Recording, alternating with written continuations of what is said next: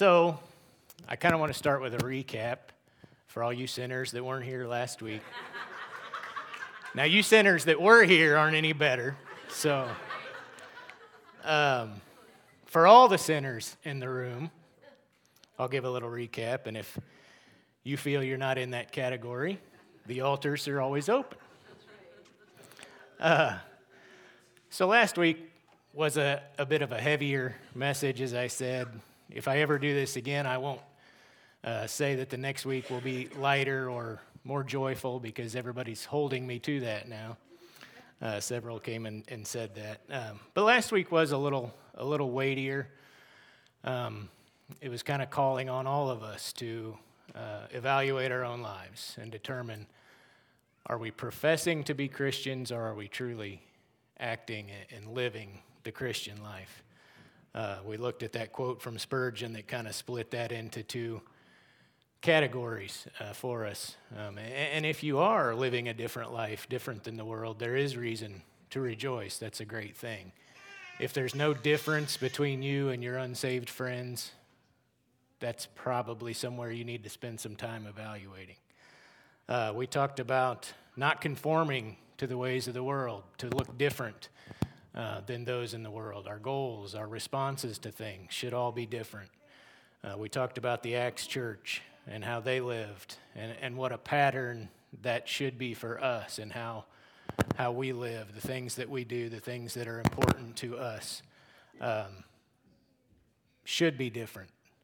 And, and so I kind of want to just carry that on today, talking about living the Christian life. So it's more than a profession. It's more than back in the old days when we took our school tests and you filled in the oval that said Christian. That's not it. That doesn't make you a Christian. And so living the Christian life is, is what I want to focus on a little bit more today. Um, before I get too far into it or forget, I want to pray over the message if you'll join me in that. Father God, I just thank you uh, for this opportunity while certainly difficult for me, I, I, I, thank you for calling me to this. I pray that you would give me strength and give me the words, give me your wisdom. I pray, Lord, it would be all about you and your glory. It's not about me and my words. I, just pray, Lord, for each person here that, that your words will fall on their hearts and they will, they will give them due thought and due consideration. Uh, just thank you again for this time. I pray, Holy Spirit, you would be in our. Amen. So, two things I guess I kind of want to look at is uh, a, one, how do we live the Christian life? Of course, there's many ways, many things you do. Um, I just want to focus on one, and then later on get to a why do we live the Christian life. So I'll be in 2 Corinthians 10, if you want to turn there. That's the first scripture anyway. I'm kind of going to bounce around like I did last week. My, the, the scripture I was reading, uh, this section was titled Paul Defends His Ministry, which is interesting. Most of us wouldn't consider Paul being someone that would need to defend his ministry. I'd never really thought about that. Um, one thing I, I feel like it's just another time where we can look at the church in Corinth. They're clearly humans, and they were even so bold as to question Paul, of all people, and, and, discussing things that they saw how he was living, what he was doing, and to the point where he felt the need to uh, give them some explanation back. Um, churches weren't perfect then, and they're not perfect now. That doesn't really have a lot to do with the point I'm going to make from the scripture. It was just a little bit of backstory there. So in 2 Corinthians 10, reading verses 3 through 5, Paul says, For though we walk in the flesh, now the flesh we'll talk a lot about today, and I think for me, that's our sinful nature. That's what we're born into. Every person here, it's what we desire, it's what we're drawn to, the flesh. And Paul's admitting we walk in the flesh, but though we walk in the flesh, we're not waging war according to the flesh. For the weapons of our warfare are not of the flesh, but have divine power to destroy strongholds. We destroy arguments and every lofty opinion raised against the knowledge of God, and take every thought captive to obey Christ. That last part is what I want to focus on today, as far as a how do we live the Christian life. We take every thought captive to obey Christ. That's us obeying Christ. So I split that into two categories, I guess. Number one being a more proactive approach to your thoughts. Uh, again, in talking about living the Christian life, how many, how many know we are not, that's not our nature to live the Christian life? It will not happen by accident. It will not happen on its own. That's not who we are. So, if that's the case, and again, going back to last week and saying that our lives on those things, to plan ahead, to be proactive, we know we're supposed to read the Word every day. We know we're supposed to pray every day. We know we're called to be a part of a body of believers, to be present, not to show up, but to be here actively seeking God and how we can be a part of this body together. None of that will happen on its own. If we don't make it a point daily, ahead of time, to, to think on the things of Christ and living the life, it's not going to happen. Taking the thoughts captive. So, in that case, you're making the step before the thoughts just come into your mind. Which leads me to the second part of taking every thought captive. And that's more those kind the thoughts that just pop in our head. How many know we don't need anybody to help us come up with negative, bad, horrible thoughts? I've talked before with people. Sometimes that stuff pops in your head, you just want to shake your head. Get that. Where did that even come from? Well, it comes from our sinful nature, our flesh, that we must do battle against all the time. Because that is what's, what we're prone to think. I always give the example to my Sunday school kids when you're driving along and that driver dares pull out in front of you or cut you off in traffic, what's your first inclination? Your first response is not usually a good one, right? I mean, that's a good example, though, of a time just like that. You know, you may have your kids in the car, and if you say something that you shouldn't, you're just showing them how to respond. That's a, an example of a time where you can take that captive and say something positive. Let them know that's okay.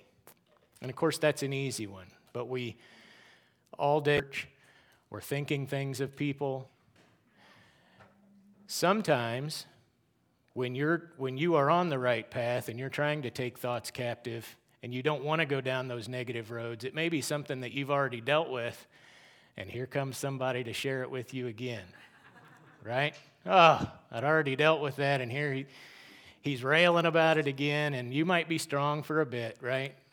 But we tend eventually, yeah, you know, you're getting me riled up again. Yeah, I kind of feel that way too. And next thing you know, there may be three or four or five or ten of you. And pretty soon, we're just churning that over amongst us all the time. We're not, in those cases, taking our thoughts captive to obey Christ. We're allowing ourselves to live in that flesh, to live in our sinful nature and our sinful desires, and going down the wrong road. So I encourage you to think then what that same situation is like if you do take those thoughts captive. Now, like I said, maybe you were able to do that, maybe you weren't. But either way, you get in that group with that first person or those few people, and they're talking about something that they don't like, that you don't like.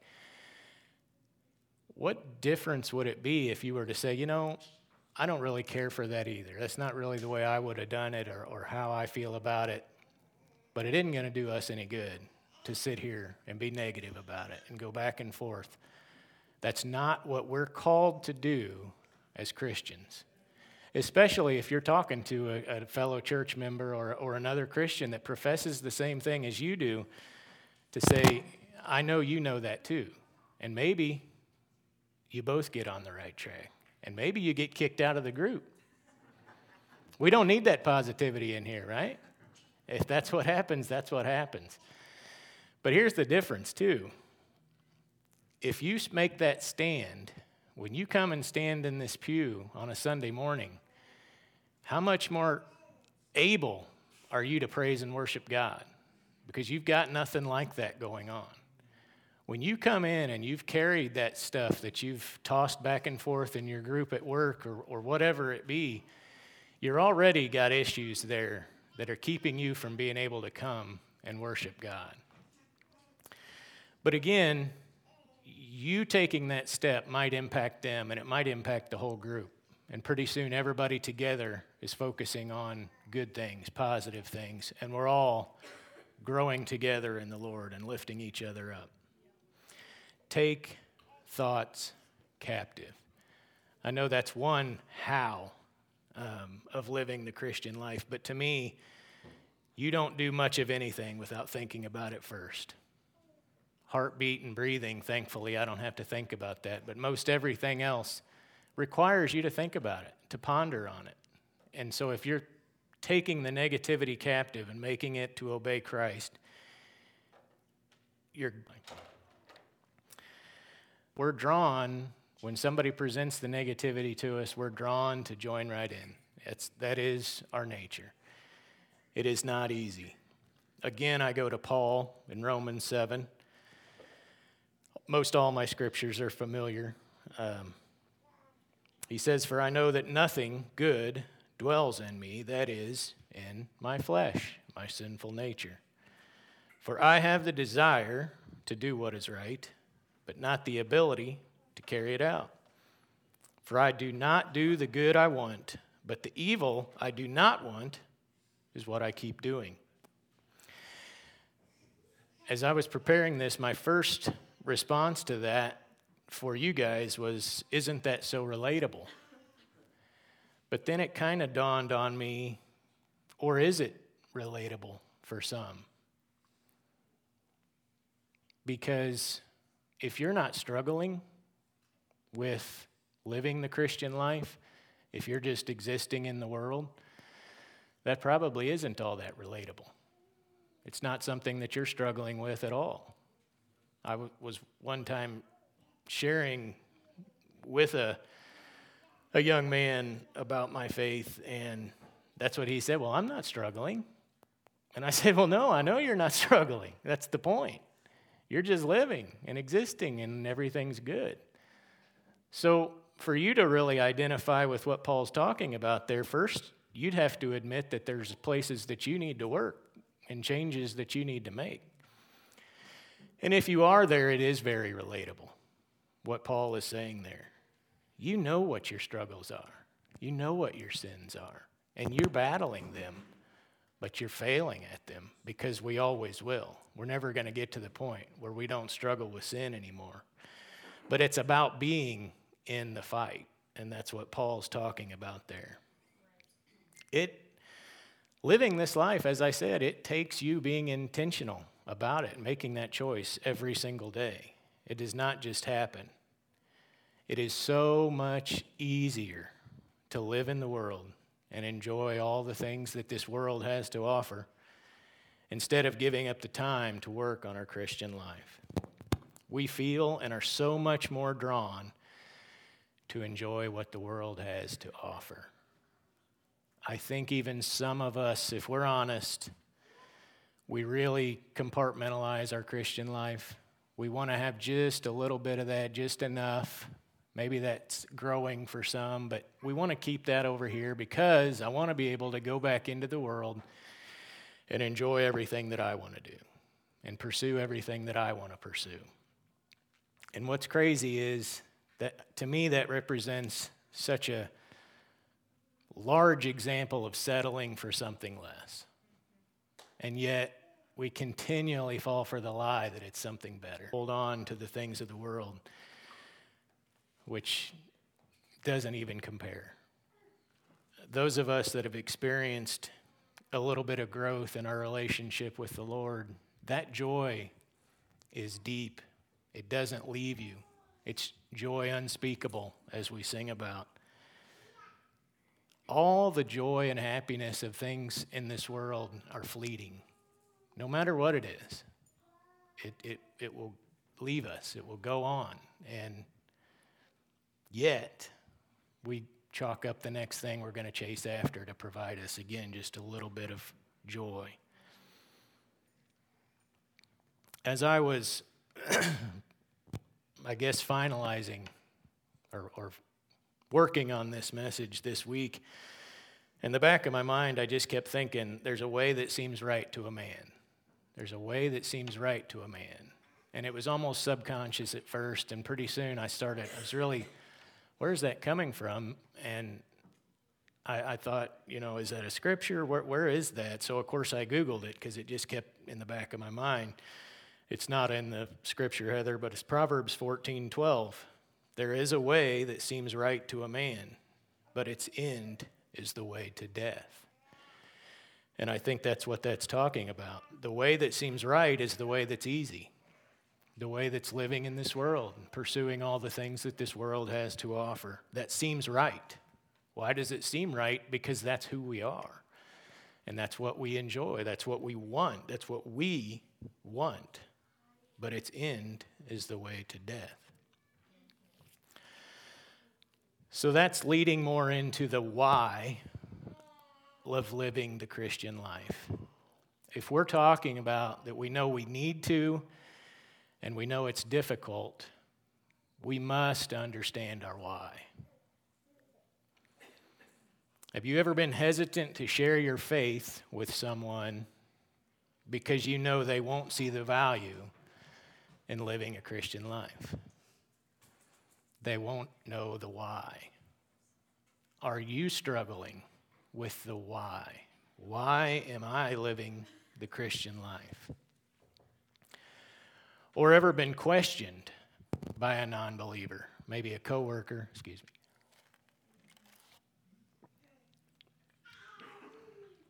Or again, the same friend we talked about last week that's a non believer, whether your life's any different than theirs. If you have made that step and they know you are a Christian and your life is different than theirs, have they ever asked you why? Why would you do that? Man, Sunday, that's my day. Why would you give up a Sunday? Why would you go up there every week? 10%? 10% plus? Are you crazy? Like, what are you getting out of that? Why would you do that? Are you feeling that way? We need to understand why, why it is that we're doing this. And it's got to be deeper than, oh, it's what I've always done. It's what my parents did, my family before them. It's just who we are. It's what we do. It's got to be more than that because that ain't going to stick. That ain't going to last very long. So, for the rest of this, I have an analogy of the Christian life. It's not a perfect analogy, you could shoot holes in it. But it's the one that came to me, um, as I shared last week. One of my nights awake when I'm thinking about these things. It's what came to me, so I'm going to share it. I think there are some good parts to it, and we'll see.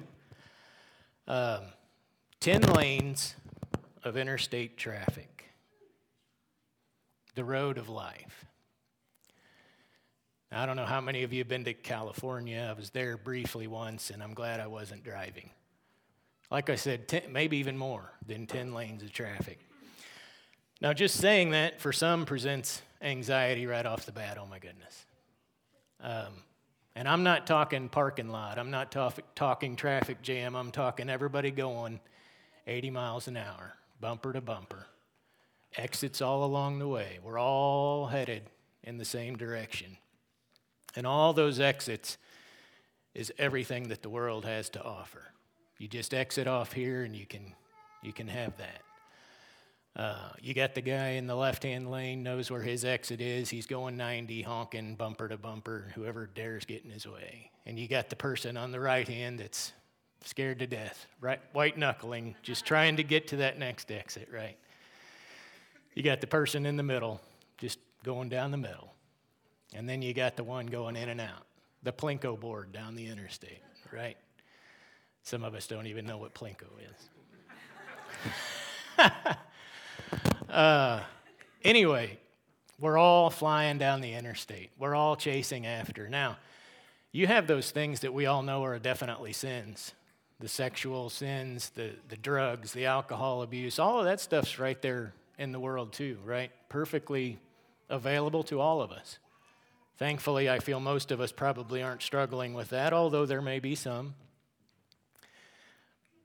But it's the other things, what, what we would all consider to be the good things family engagements and commitments, work, chasing after the successes of work, school, sports teams, athletics, whatever it be, that's the things that we're pursuing with everything we've got.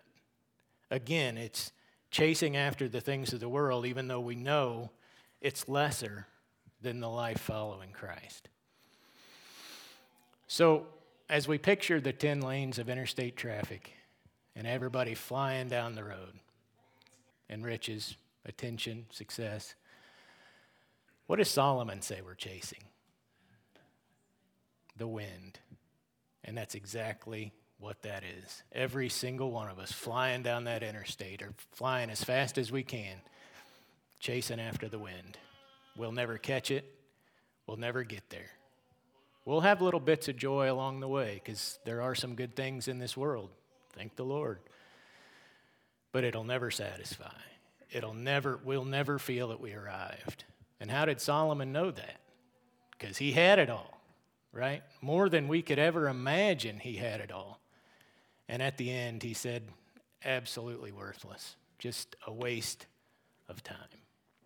And yet, here we are, all out on that interstate. Now, I asked you if you got the picture of that, the traffic, and the weaving in and out. How do you describe that? Peaceful, joyful, loving, not even close, right? And that's where we live. So, what's the opposite of the interstate? For me, probably for a lot of you, a cabin in the mountains. And not a rustic cabin. This one has everything you could need, right? it's got the beautiful view of the mountains, the huge windows on the backside, and you can look out with the view, and you got your most comfortable chair and couch and comfortable clothes and your blanket, nice fire going, and your coffee, and everybody smiling because, yes, wonderful, right? Get me there. Now, adding your spouse to the picture hopefully makes it better, right? So we'll pretend they're there. Children. I've ruined it for some, right? But we're going to pretend they're the kids, not our kids. They're, they're, they're good kids. They're sitting on the rug, they're playing, they're sharing their toys, they're asking each other. Every once in a while, you hear them tell each other they love them. And they look over and wave and they tell you they love you. And it's peaceful. And there's joy there. And there's love. And that's where you want to be. And that's where you want to live. Now, what am I talking about? It's the fruit of the Spirit, right? We all know them. Let's go and read them. Galatians 5, 19 through 24. Now, before we get to the fruit, we've got to talk about the flesh. Now, the works of the flesh are evident sexual immorality, impurity, sensuality, idolatry sorcery, enmity, strife, jealousy, fits of anger, rivalries, dissensions, divisions, envy, drunkenness, orgies, and things like these. I warn you, as I warned you before, that those who do such things will not inherit the kingdom of God. But the fruit of the Spirit is love, joy, peace, patience, kindness, goodness, faithfulness, gentleness, and self control. Against such things there is no law, and those who belong to Christ Jesus have crucified the flesh with its passions and desires. So that's my analogy. That's what we're looking at now. That cabin in the woods, we can't live there and stay there forever. But as a Christian person, it's not a cabin in the woods, it's living in God's presence. It's and choose to live the way God has called you to live. And then you can take the joy and the peace from that cabin and you can get out on the interstate when it's necessary. We have to live as part of this world. We can't. And those of us that have experienced the cabin we'd kind of like to just hang out there, right? We get it. We get it. We know what the Christian life means, and we, we're, we're doing our best to live it. And that's where I'd like to hang out. I'll just, I can avoid all that. I don't, I've decided that there's nothing out there on that interstate that I truly want. So I'll just stay over here with what I do want, serving the Lord and, and, and interacting and fellowshipping with His people. And what's the problem with that? We're also called to share that with others. We must be out there. We have to live, we have to work, and we want to pers- we want to do the things in this world that are good and enjoy things that we can enjoy here. We don't just want to cut all of that out. But it is so much different when you go out there and you're walking in the spirit as opposed to the flesh. When you take Christ out there on the interstate with you, you can experience all of those things with true and lasting joy.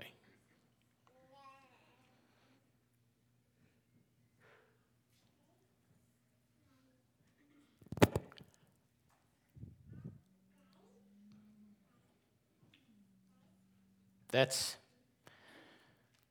pretty much the end of what I have for you. Um, brings together all of the the last two weeks. I mean, it's really just been where are you living? Are you professing to be a Christian or are you being a Christian? Are you, is it more to you than just what you say? Is it who you are? That's back to the Acts church. It wasn't, church wasn't something they did, or somewhere they went. It was who they were. And I believe they experienced, they were experiencing the fruit of the Spirit, the true joy. Now, yeah, this is an Advent kickoff, I guess. When Isaiah gets back, this is what he'll be speaking on for four weeks. And, and hopefully, this is just, like I said, it can just be a kickoff for that. So, just going forward for us as a church, for us as a community, for family and friends, I just hope that we do take this to heart, that we truly do evaluate our lives. What's important to us? What do we want? And if we say, well, well, it's all living the Christian life, then there's probably some changes we need to make. We all do. That's the whole point. No matter how much of the cabin that you've experienced in, or, the, or the presence of God in your life, no matter how much you've turned from the world, we can all continue to improve. We have not arrived, and we will not arrive. And what we've got to realize too is every single person around us in this church right now is in the same boat. We're all sinners. We're all dealing with different things on different levels. Not one of us is perfect. And as we talked about last week, we're called to lift each other up, help each other along. And that's back to taking the thoughts captive. Don't let the negativity get in your mind. Focus on the positive things. Focus on the fact that, again, we're all sinners and we're all on this road of life and we need each other. We need each other's help and support in lifting up and focusing on the good things. One more point I want to make, then I'll close. It's, it's a Facebook discussion. I hate to even go there. Um, most all of us, what do we post? If, we, if we're a poster, it's pictures of things we're proud of, right? It's our kids, it's, it's their, their achievements in school, their achievements in sports and life. It's here lately, it's been deer season. I love all the pictures. It's wonderful. We're proud of that, and that's good. What would Facebook look like if we were all posting what we profess to be the most important thing in our life? If it was flooded with your, your little recording of your kids with their memorizing their weekly scripture verse, pictures of youth camp, pictures of youth rallies, pictures of events. Now, there's two things. One, we're hesitant to post that stuff because it kind of puts a target on us, doesn't it? We know there's going to be people that are going to have their opinions about it. Let them have them. Share the good stuff. And as the Christian people that see somebody else post something like that, take your thought captive and be supportive. Don't start in with judgment on what they're doing. I just thought about that, so I wanted to share it because to me, what a, we, again, we profess that that's our most important thing in life, and yet you hardly see anybody posting and sharing about it. And what a step that would be if all of us did, if all of us were interacting with each other in a Christian manner. So, as Wendy comes, we'll close uh, with the song just like last week. So, just think on it. What's God calling you to change? What's God calling you to do? I feel like He's talking to people, talking to all of us. There's things we all know we can improve on and do better at. So as we sing, take time to think through it.